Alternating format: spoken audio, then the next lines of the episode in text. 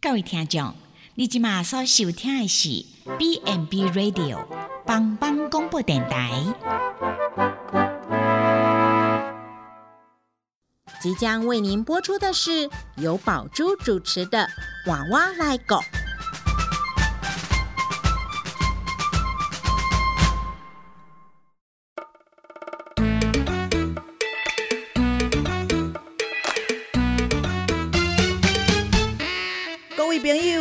以前的士大人照顾咱大汉，即摆伊嘛已经老了，需要咱的帮忙，免惊，换我来顾。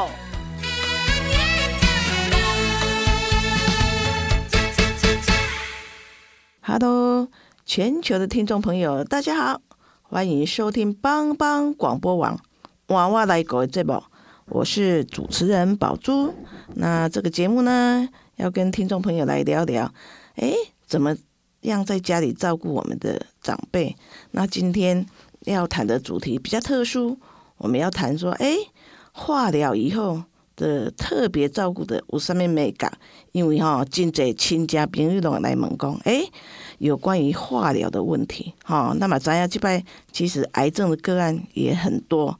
好，那我们的周遭的亲朋好友哈，包括我自己的啊家人也是哈，就曾经化疗。那化疗以后，其实他的照顾有很多美感。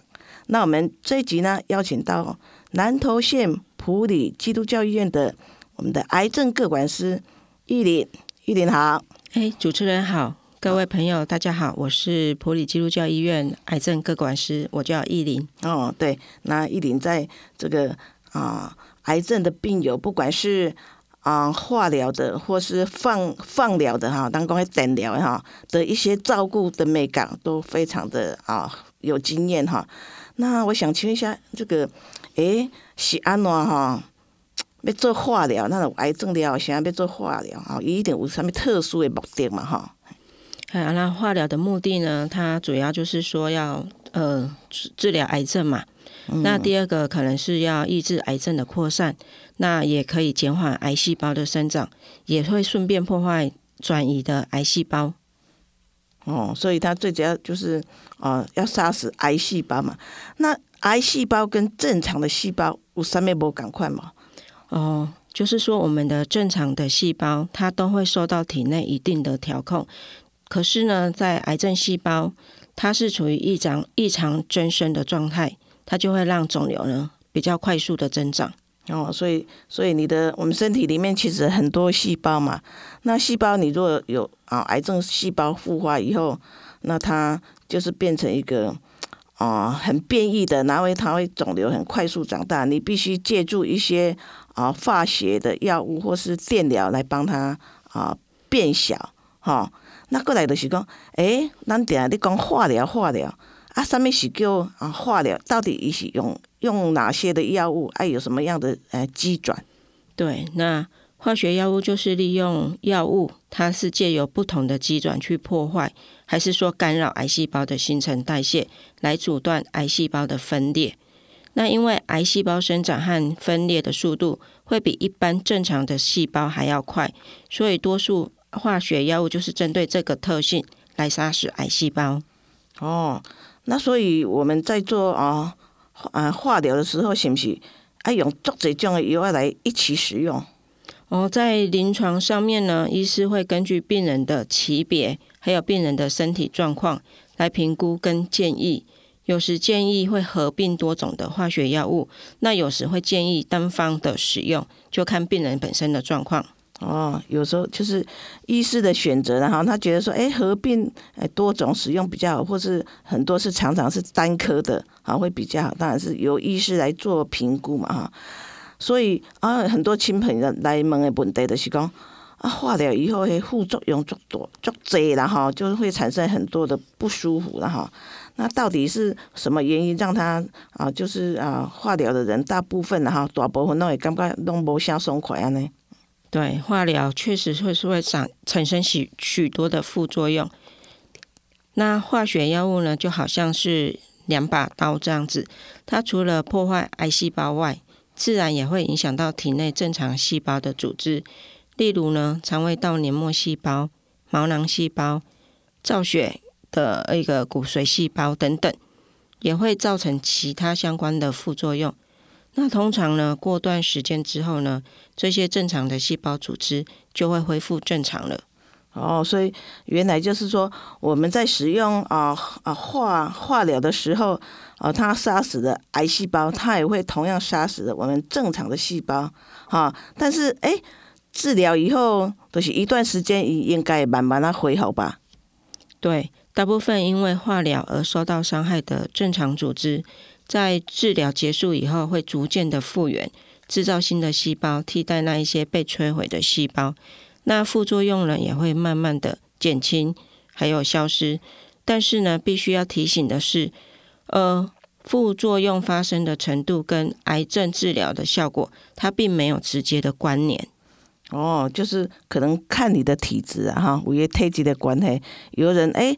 无让基根本也没有什么副作用产生，但是有有些人就觉得它的副作用非常强烈啊，甚至化疗以后都是归肝癌都得蒙成的啊，真的是要看个人的体质的关系啊哈。好，那哎，我们通常在做化疗的时候，当然医师一定会做很详细的评估嘛哈啊，大概医生会做什么检查哈，适合才给你做一个化学的治疗呢？好，通常呢，我们在看医生的时候，在每一次施打化学药物之前呢，必须会先做一个验血的动作。那这个验血呢，医师会评估病人的血球，还有他的身体状况。那血球是不是足够呢？也是取决于要不要化疗的一个基本的要件之一。那能不能接受化疗呢？就是在医师在看诊的时候呢，来立即为病人来做决定。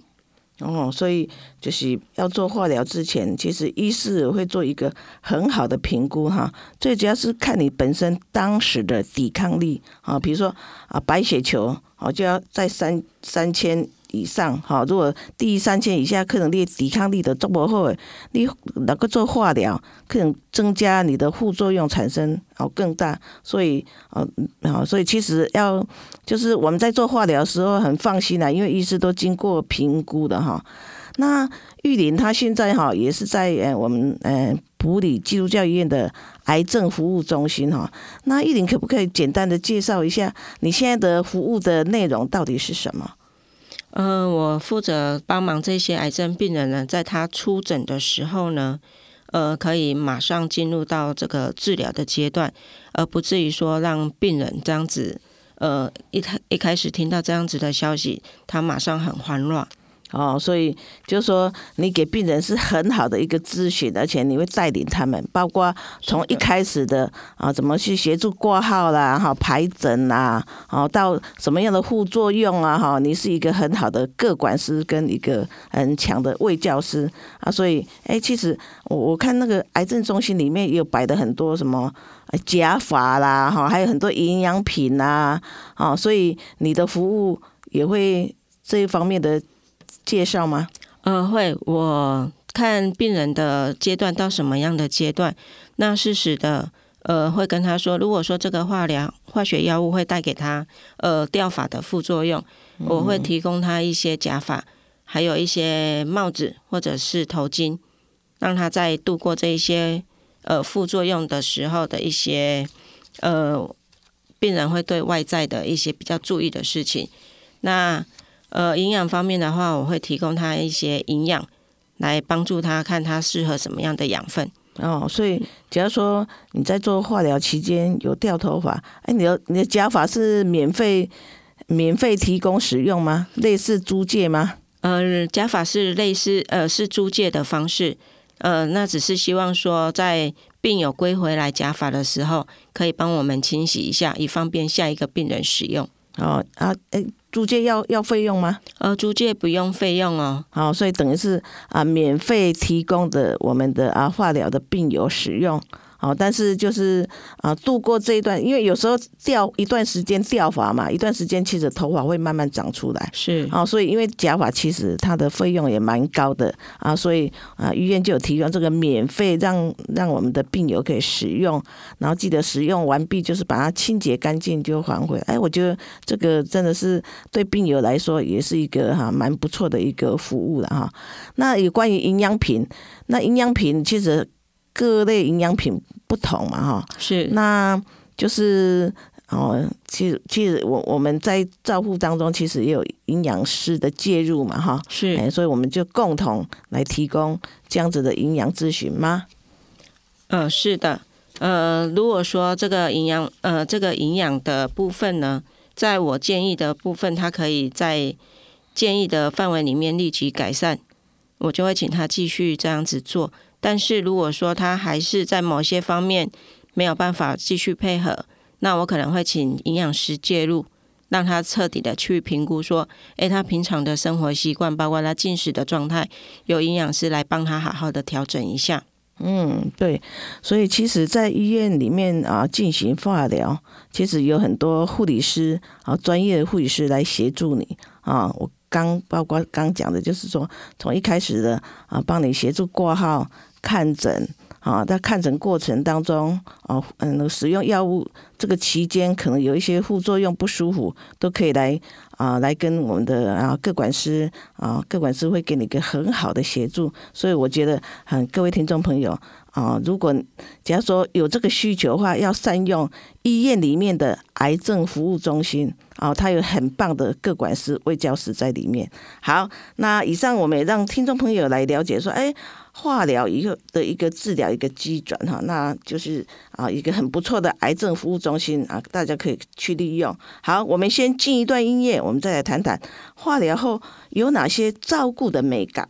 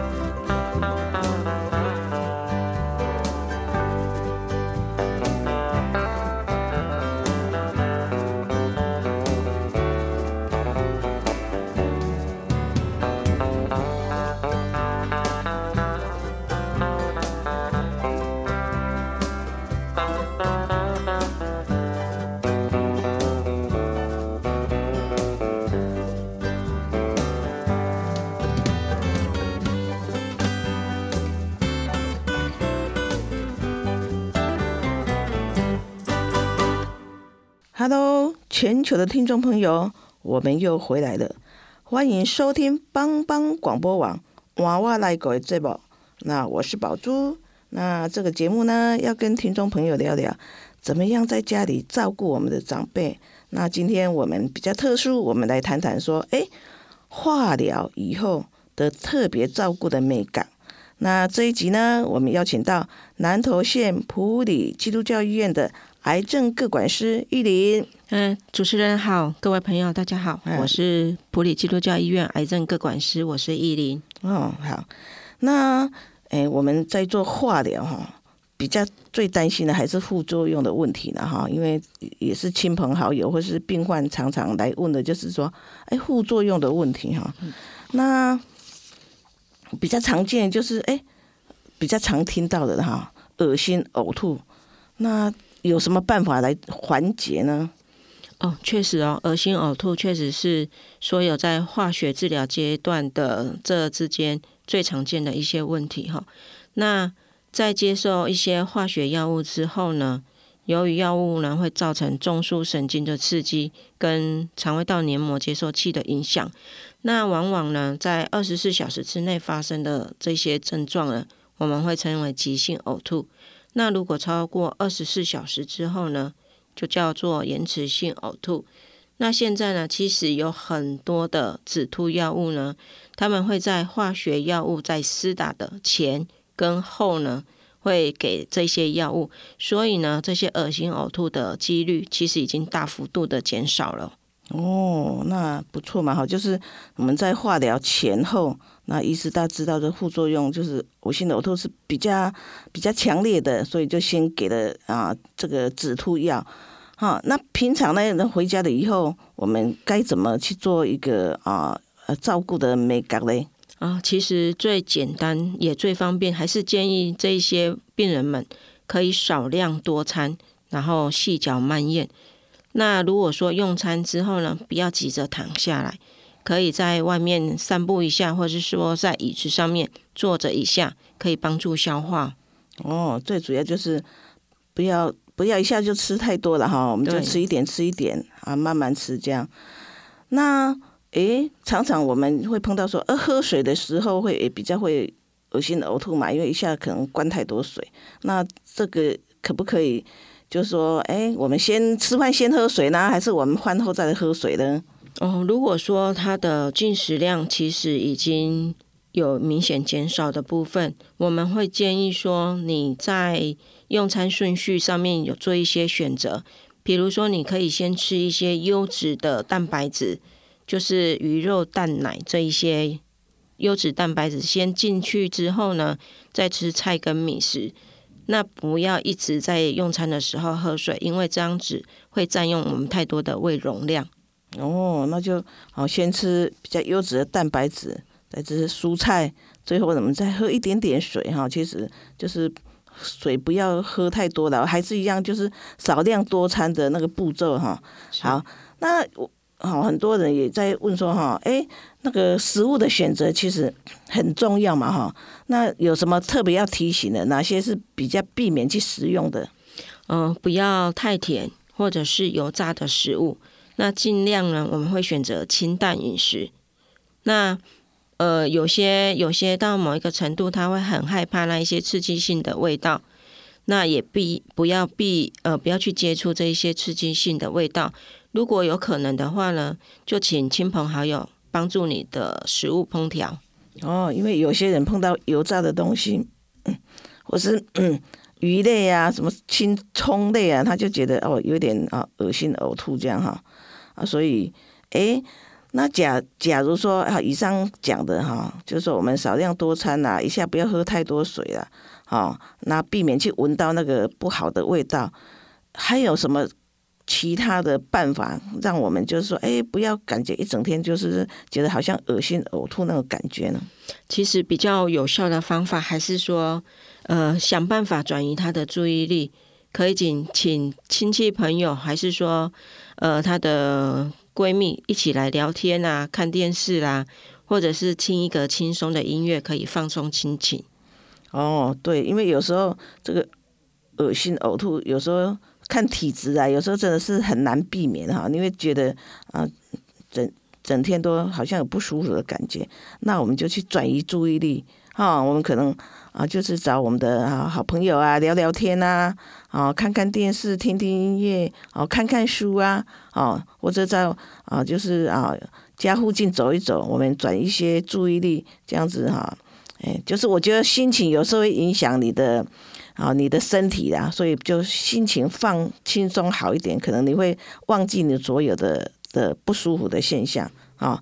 好，那再就是说，哎，恶心呕吐是一个很很常常碰到的哈。再就是说，哎，我们的就是抵抗力会下降。好，通常哎做做化疗以后，什么白血球就会降得很低呀？怎么样啊？这这个情形我们怎么样来去维护它？嗯，白血球的降低其实是血球呃骨髓抑制里面呢血球最直接的一个一个一个影响。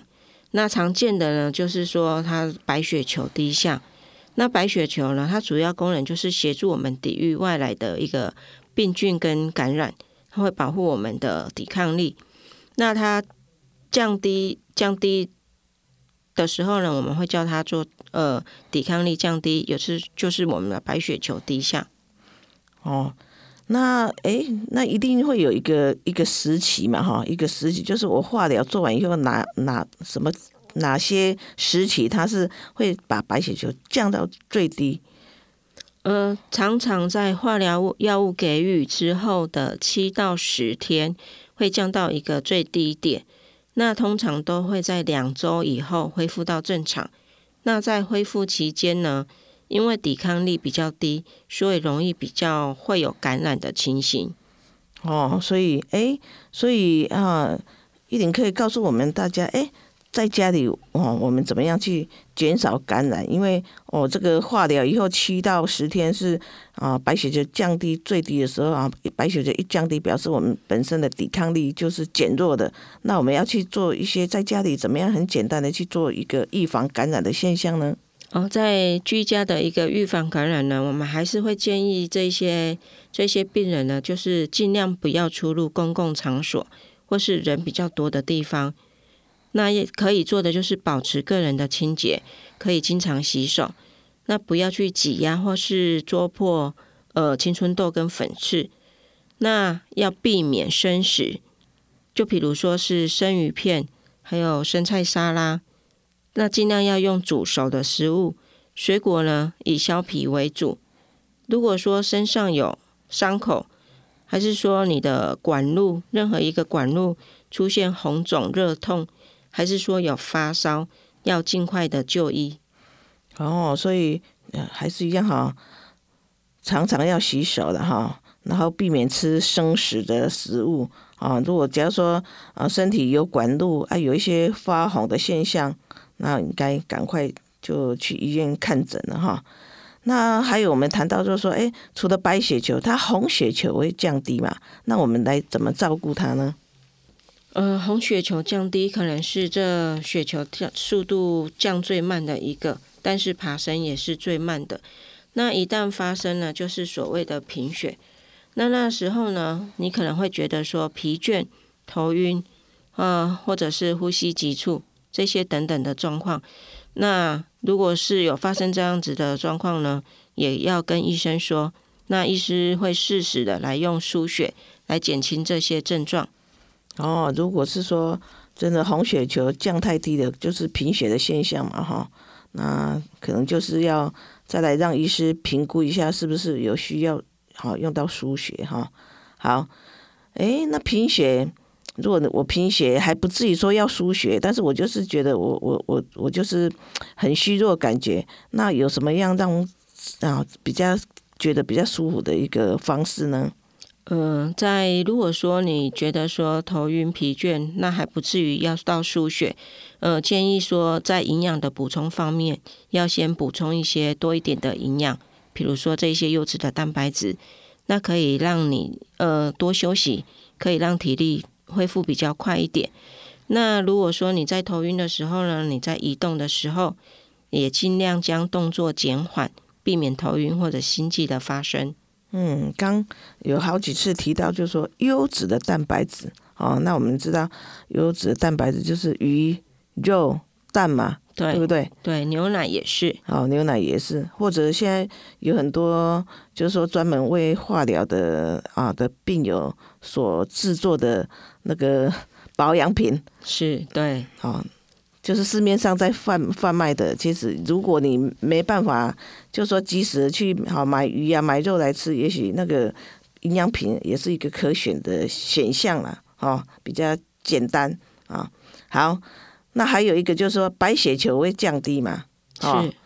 哎，血小板也会降低的。那血小板降低，哎，会有什么样的状况出现啊？血血小板降低好像会影响我们凝血功能，对不对？呃，对，血小板就是在帮助我们做血液凝固的一个功能。那如果降低的时候呢，就比较容易有出血的问题。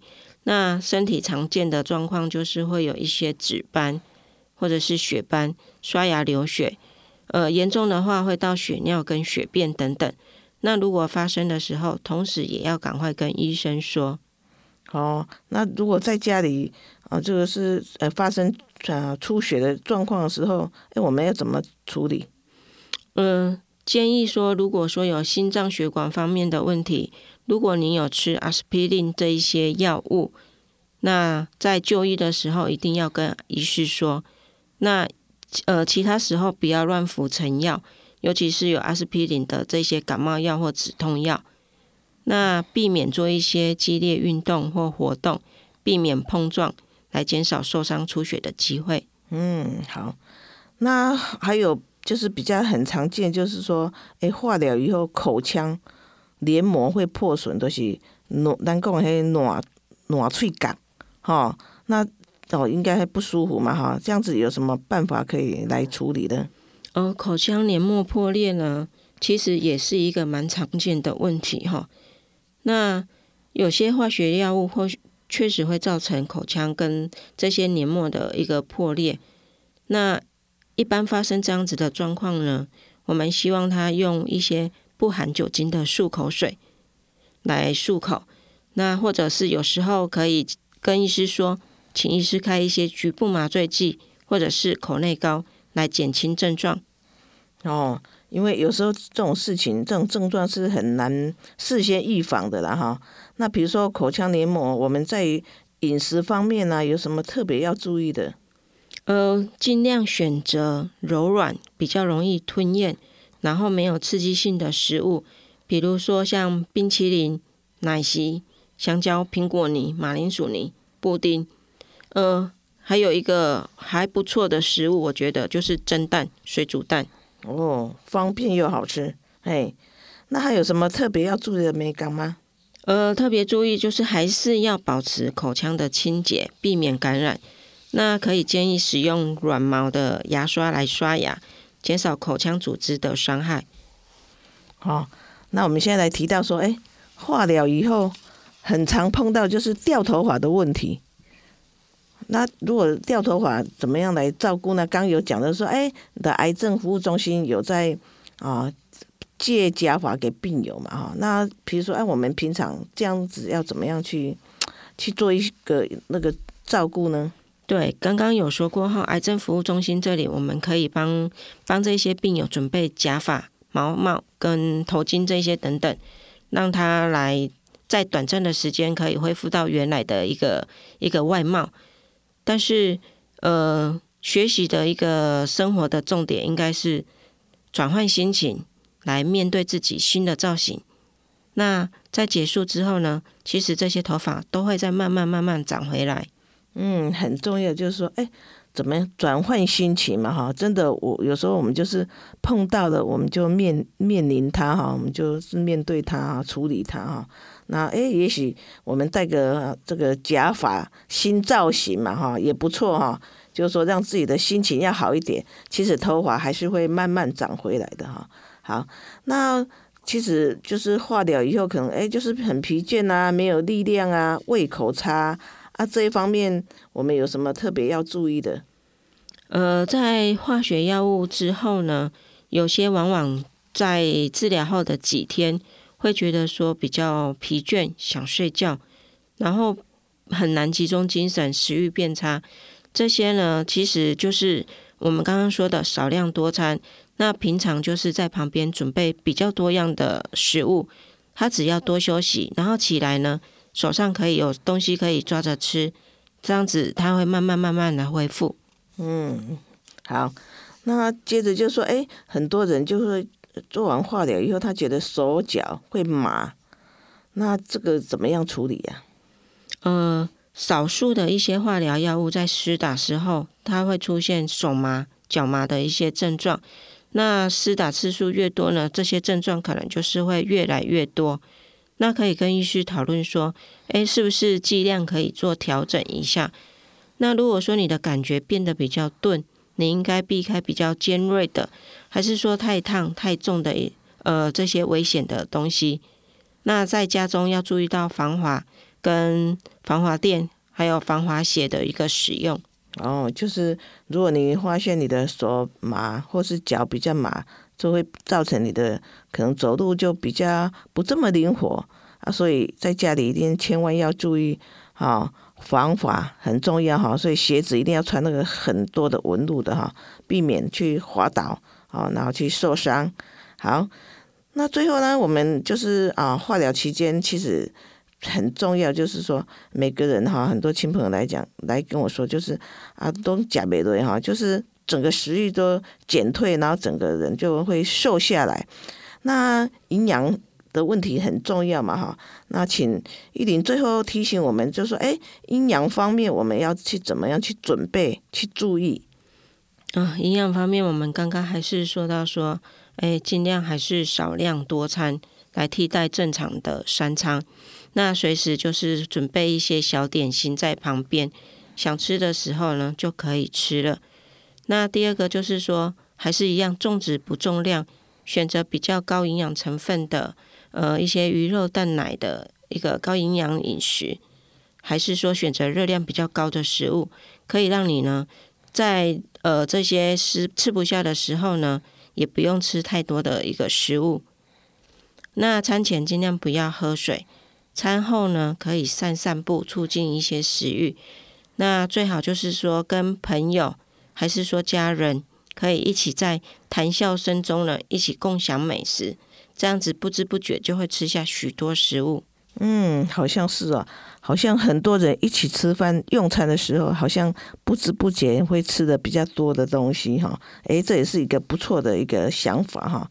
那当然，营养成分高的。鱼肉蛋奶，哈，高蛋白质、优质的、优质的高蛋白，也不要忘记哈，要要去少量多餐的使用哈。好，以上我们很谢谢玉林，哎，来告诉我们有一些啊化疗以后的一个副作用的一个照顾的美感哈。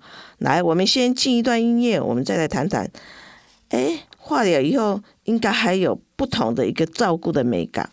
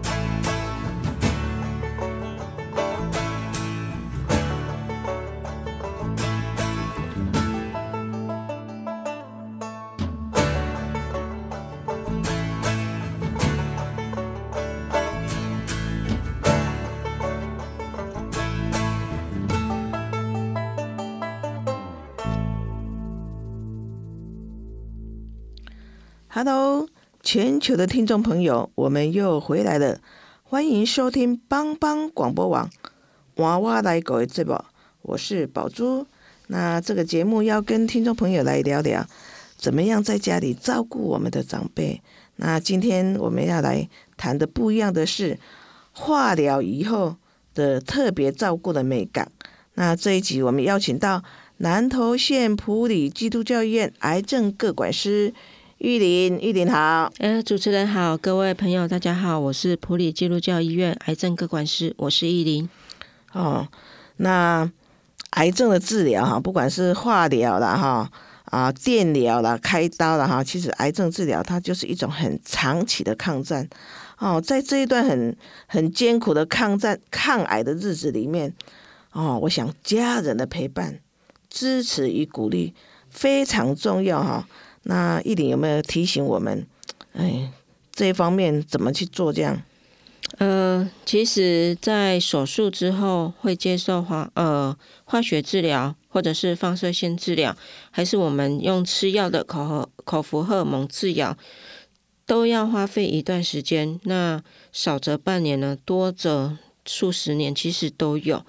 那这这一段这一段期间里面呢？癌症朋友在自己面对癌症的，呃，这个乐观的态度跟坚强的态度，这常常都是要互相被影响到的。那也会关系到，因为心情的转变，也会关心到治疗的愈后。那有时候呢，家人的呃这个支持呢，其实是非常非常的重要。哦，如果是家里的人哈，有有有癌症哈，像我的妈妈也是癌症哈，那我们整个哈的生活都会受到影响哈。那我们真的就是啊陪住陪伴我们的家人哈啊，而且我们必须比家人更坚强的一个一个一个态度哈，来面对啊面对这样子的问题。那不晓得艺林有没有给我们什么样的提醒呢？嗯，其实对治疗的期望，其实大家都要有，那就是抱着一个坚定的一个信心。那家人的乐观态度也会影响到病人他去接受这个治疗的意愿。那病友跟家人呢，呃，希望是同一线上，然后来一起抗癌。那重要的一个，把它当成一个重要的问题来处理。那全力接受这一些治疗。也必须要有决心、信心，那积极的对抗癌症，这样才能够获得胜利。哦，那我们知道说，一个人的身体健康，一定是啊生生理方面的功能很好，心理哦也很健康，也有灵性的照顾哈。那很多病友在啊接受治疗期间，他很多身心灵方面的问题哈。那真的就必须由家人来协助共同处理，那家人也要扮演很多种样的角色了哈。那玉林针对这一方面有什么样提醒的呢？嗯，还是建议就是主动关心病人的身体状况，了解病人他在想什么，他在担心什么，鼓励他说出来。那病人知道说你们也可以一起陪伴，然后一起就医。顺便可以了解病人的身体状况，那可以听医师怎么对病情的一个解说，家人也才能规划说日后的一个治疗方向。那也希望家人可以跟医护人员呢一起来鼓励病人。嗯，所以家人的角色。非常重要哈！你如果一个人孤军奋斗啊，可能就是呃，应该是很惨的哈。真的是，尤其是你是一个癌症的个案，家人的啊陪伴支持，还有其他的寻求其他的社会的资源，呃，也非常重要。嗯，对，家人对于癌症病人的支持跟照顾是非常重要的。家庭的角色可能会是因为病人的一个角色出现，他会出现角色替换的情况，比如说会父代母子，或者是母代父子的一个现象。所以呢，在这个阶段，他可以教导子女怎么去协助家事，或者是照照顾长辈这些工作分配。那家属对于病人的关怀，就用平常心，这平常心很重要，不要把他们当作是病人看待。其实过度的关怀跟呃不过问，都是一种，都是对病人是一种压力。因此，平常心的面对疾病跟事实的一个关心，家里面的一个气氛也会比较自在。嗯，就是我们常常讲说，哎，我就以癌癌症共存了哈，跟他好好的啊修做会啊做朋啊，好好的一起生存。其实我的啊亲朋好友当中，其实已经有抗癌二十年的。好，十几年都有，其实他们一样，就是很平常心在过日子，每天很开开心心的。那我觉得这样子的一个人生态度，哦，真的是很重要。那当然的，我的这些朋友家里的支持度都非常的好。好，好，那接着我们刚讲说，哎，医院里面有癌症服务中心嘛？那当然，哎，我们常常听到说，哎。病友会，那当然普里基督教医院它也有癌症的病友会，哈，它是一个支持的团体，哈，跟陪伴跟支持哈。那依林可不可以介绍一下？哎，普里基督教医院的病友会它是怎么样的一个啊办理活动的状况？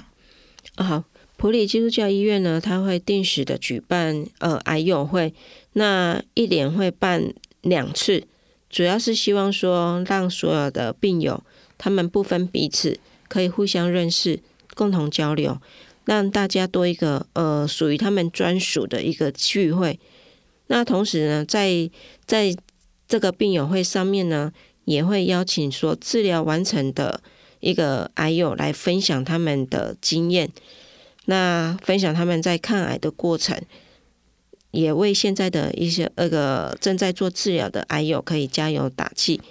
那在这些聚会的同时呢，我也会邀请一些专家来提供这些癌症朋友还有他们的这个家属，可以正确的做一些保健，然后知道说平日的一个保养方法。那借由正确的一个资讯跟专业人员的协助，也会陪伴癌症病友更有机会呢，的得到康复的一个生活。嗯，所以这个病友会是非常不错的一个支持团体哈。那当然啊，共同就相同的啊病友，他们可以聚在一起，可以谈谈啊内心的很多疑问呐哈啊，因为同病相怜嘛哈，互相鼓励打气哈，然后可以提出一些讨论。好，然后可以啊，谈一谈以后就压力就疏解了啊。其实它可以啊，帮助很多病病友，因为呃参加的这个病友会的支持团体，他身体就啊比较心灵上会比较舒服哈，但生理上啊就会变得慢慢的啊比较比较啊啊比较啊身体的复原就就比较快这样子。哎，好，那。我在想说，哎，我们在做任何的治疗，就化化疗或电疗啊，之前啊，都要与医师充分的沟通嘛，哈，了解治疗期间可能发生的各种状况，拟定对策，哈，降低因为不了解化疗所产生的恐惧感。所以，哎，除了跟医师沟通以外，治疗期间，相信这个啊。病友家属一定是最辛苦的哈，所以家里的人应该啊，尽量体谅他的心情，同理他的恐惧啊，并陪伴在身旁，常常给他关怀，然后全心全力的支持。啊，我觉得这抗癌的路上，真的除了自己的意志力很强以外，啊，可以家里的人陪伴是非常的重要的。啊，好。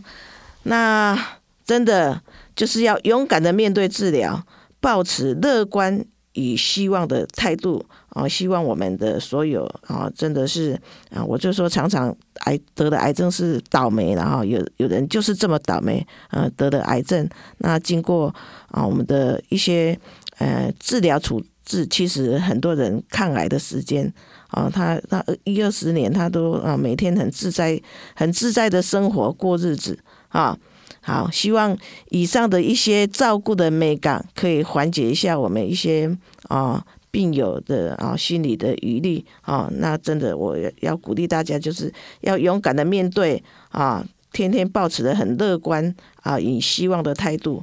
好，我们谢谢意林各管事来分享啊，我们啊化疗期间的一个照顾的美感。好，我们的节目就到此结束啊，全球的听众朋友。如果对我们节目有兴趣，那欢迎下次再收听帮帮广播网娃娃来狗这宝。谢谢听众朋友的收听，下次再会了。